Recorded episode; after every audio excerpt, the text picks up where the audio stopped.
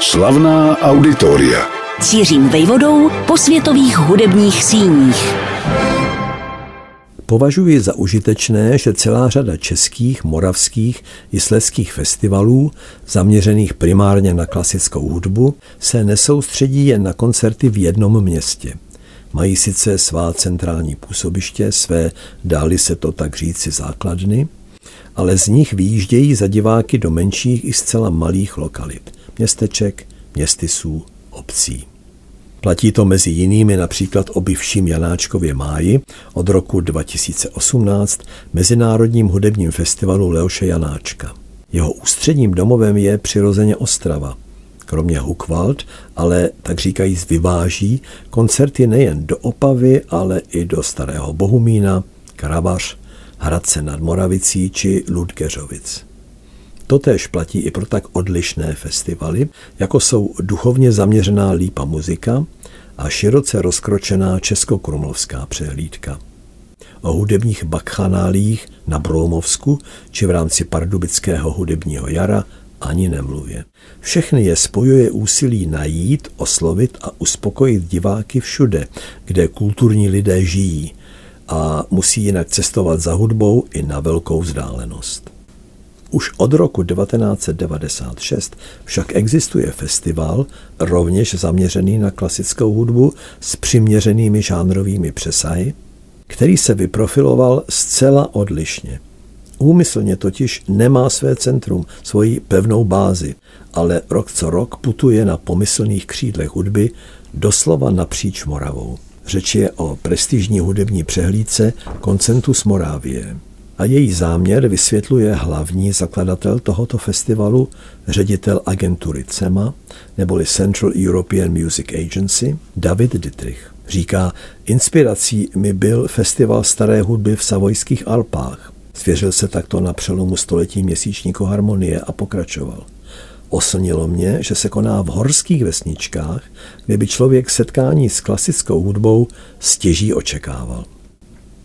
Pod tímto dojmem David Dittrich, podle vlastních slov, následně projel především, ale nejen Jižní Moravu, doslova křížem krážem a vytipoval si přehršli míst a měst, kde se Concentus Moraviae od té doby každoročně vždy koncem jara a na prahu léta koná.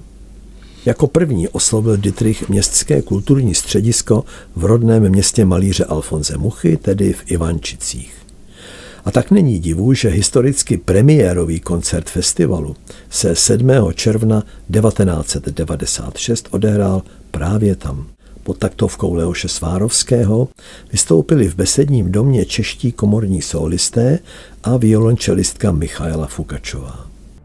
Detailní výčet míst a měst, která se na cestovní mapě festivalu Concentus Moraviae objevila jednou či vícekrát, by tak říkajíc vyčerpal téma i posluchače, tak tedy pouze namátkou. Kromě Ivančic už zazněly festivalové tóny v Boskovicích, Třebíči, Hustopečích nebo ve Velké Meziříčí.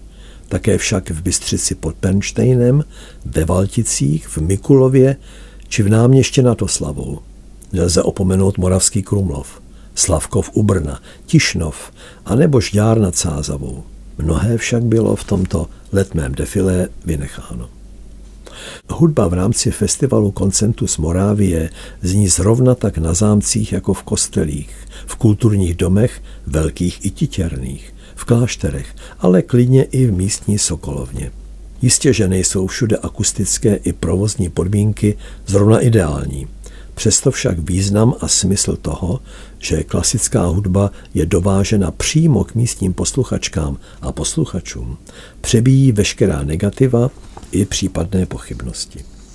Klíčovým dramaturgickým počinem je každoroční zaměření na hlavní téma festivalu, kolem něhož se ovíjí většina koncertů. S tím, že dílčí vybočení jsou možná a mnohdy vítaná, neboť nabízejí srovnání s tím, na co se Concentus Moraviae právě soustřeďuje. Vějíř těchto témat je doširoka rozvinutý. Nelze jinak, má-li letitý festival přicházet každoročně s novými a novými nápady, tematickými celky.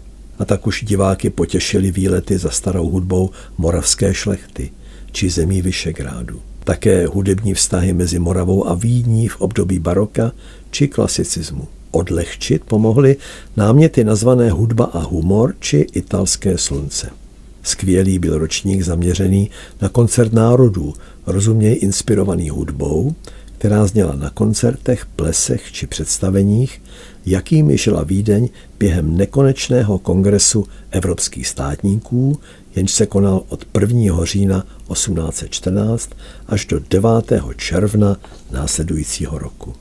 Primát v četnosti však mají mezi festivalovými tématy české sny a neb dramaturgicky vymazlené příběhy naší hudby, která, a buďme na to pyšní, přinesla světu mnohem víc, než by se od relativně malého národa z malé země dalo očekávat. První Concentus Moraviae, který si české sny vedl do štítu, proběhl roku dva tisíce čtyři, nikoli náhodou. Nejenže roky končící čtyřkou jsou s jejich odkazy na narození Bedřicha Smetany či Leoše Janáčka anebo úmrtí Antonína Dvořáka, pro českou klasickou hudbu takřka kultovní. Navíc jsme se právě tehdy, roku dva tisíce čtyři, stali členy Evropské unie a vrátili se tak i s kulturou tam, kam civilizačně, jak lze doufat, patříme.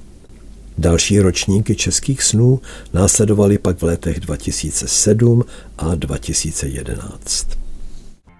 Dramaturgem českých snů festivalu Concentus Moraviae je muž širokého hudebního záběru, ať už teoretického či praktického, muzikolog a skladatel Aleš Březina. Způsob, jakým odborně a s mravenčí trpělivostí zmapoval přínos Bohuslava Martinů české i světové hudbě, je obdivuhodný. Přitom sám pilně a úspěšně komponuje jak hudbu pro film, která například obohatila snímky Musíme si pomáhat či Kawasakiho Růže, tak pro divadlo. Za všechny tvůrčí počiny nelze nezmínit operu Zítra se bude o osudu Milady Horákové, k níž navíc napsal s Jiřím Nekvasilem i libreto. Aleš Březina je ovšem také autorem ryze scénické hudby, která se namátkou stala součástí tak závažných představení jako Věc Makropulos anebo Král Lear. K dramaturgickému týmu festivalu Concentus Moraviae ale patří také další osobnosti. Během prvních ročníků to byla především významná postava brněnského hudebního života, absolvent JAMU ve hře na violu a hudební vědy na Filozofické fakultě Masarykovy univerzity doktor Jiří Beneš. Ostatně patřil do týmu, který festival zakládal a nepochybně přispěl k tomu, že projekt vznikl na pevných myšlenkových základech. O mnoho let později se mezi zahraniční dramaturgy, s nimiž Concentus Moraviae příležitostně spolupracuje, zařadila cizinka pevně vrostlá do našeho prostředí. Barbara Maria Willis se sice narodila v jihoněmeckém Betelbrunu, ale doktorát jí udělila Masarykova univerzita v Brně. Nepochybně s přihlédnutím k tomu, že tato čembalistka a varhanice je věhlasnou odbornicí se zaměřením na generální bas či na kladívkový klavír.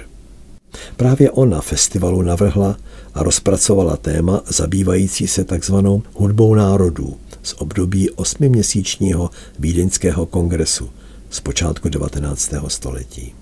Barbara Maria Willi je profesorkou a od dvacátého třetího října dva tisíce dvacet děkankou hudební fakulty JAMU v Brně. K významným osobnostem spjatým s festivalovými koncerty nutno počítat rovněž mezosopranistku Magdalenu Koženou. A není to náhoda. Globálně proslulá pěvkyně, žijící nyní s manželem Simonem Rattlem v Berlíně, zůstala s rodným Brnem a okolní krajinou pevně spjatá, citově i pracovně, vždyť producent a promotér David Dittrich je už dlouhou dobu jejím blízkým spolupracovníkem. A na festivalu Concentus Moraviae proto Magdalena Kožená opakovaně vystupovala. Vzpomínám na její výtečný recitál v boskovickém kostele svatého Jakuba roku dva tisíce. Jehož záznam následně získal jedno z ocenění na mezinárodním televizním festivalu Zlatá Praha. Umění a jeho projekty je ošidné hodnotit, známkovat, kategorizovat. Z řady důvodů je však zřejmé, že Concentus Moraviae, pořádaný brněnským centrem slovanské hudby, patří k mezi nejvýznamnější festivaly klasické hudby v České republice. A to díky promyšlené dramaturgii, záslužnému putování s hudbou napříč Moravou i plejádě hudebních těles i jednotlivců, kteří na festivalu vystupovali.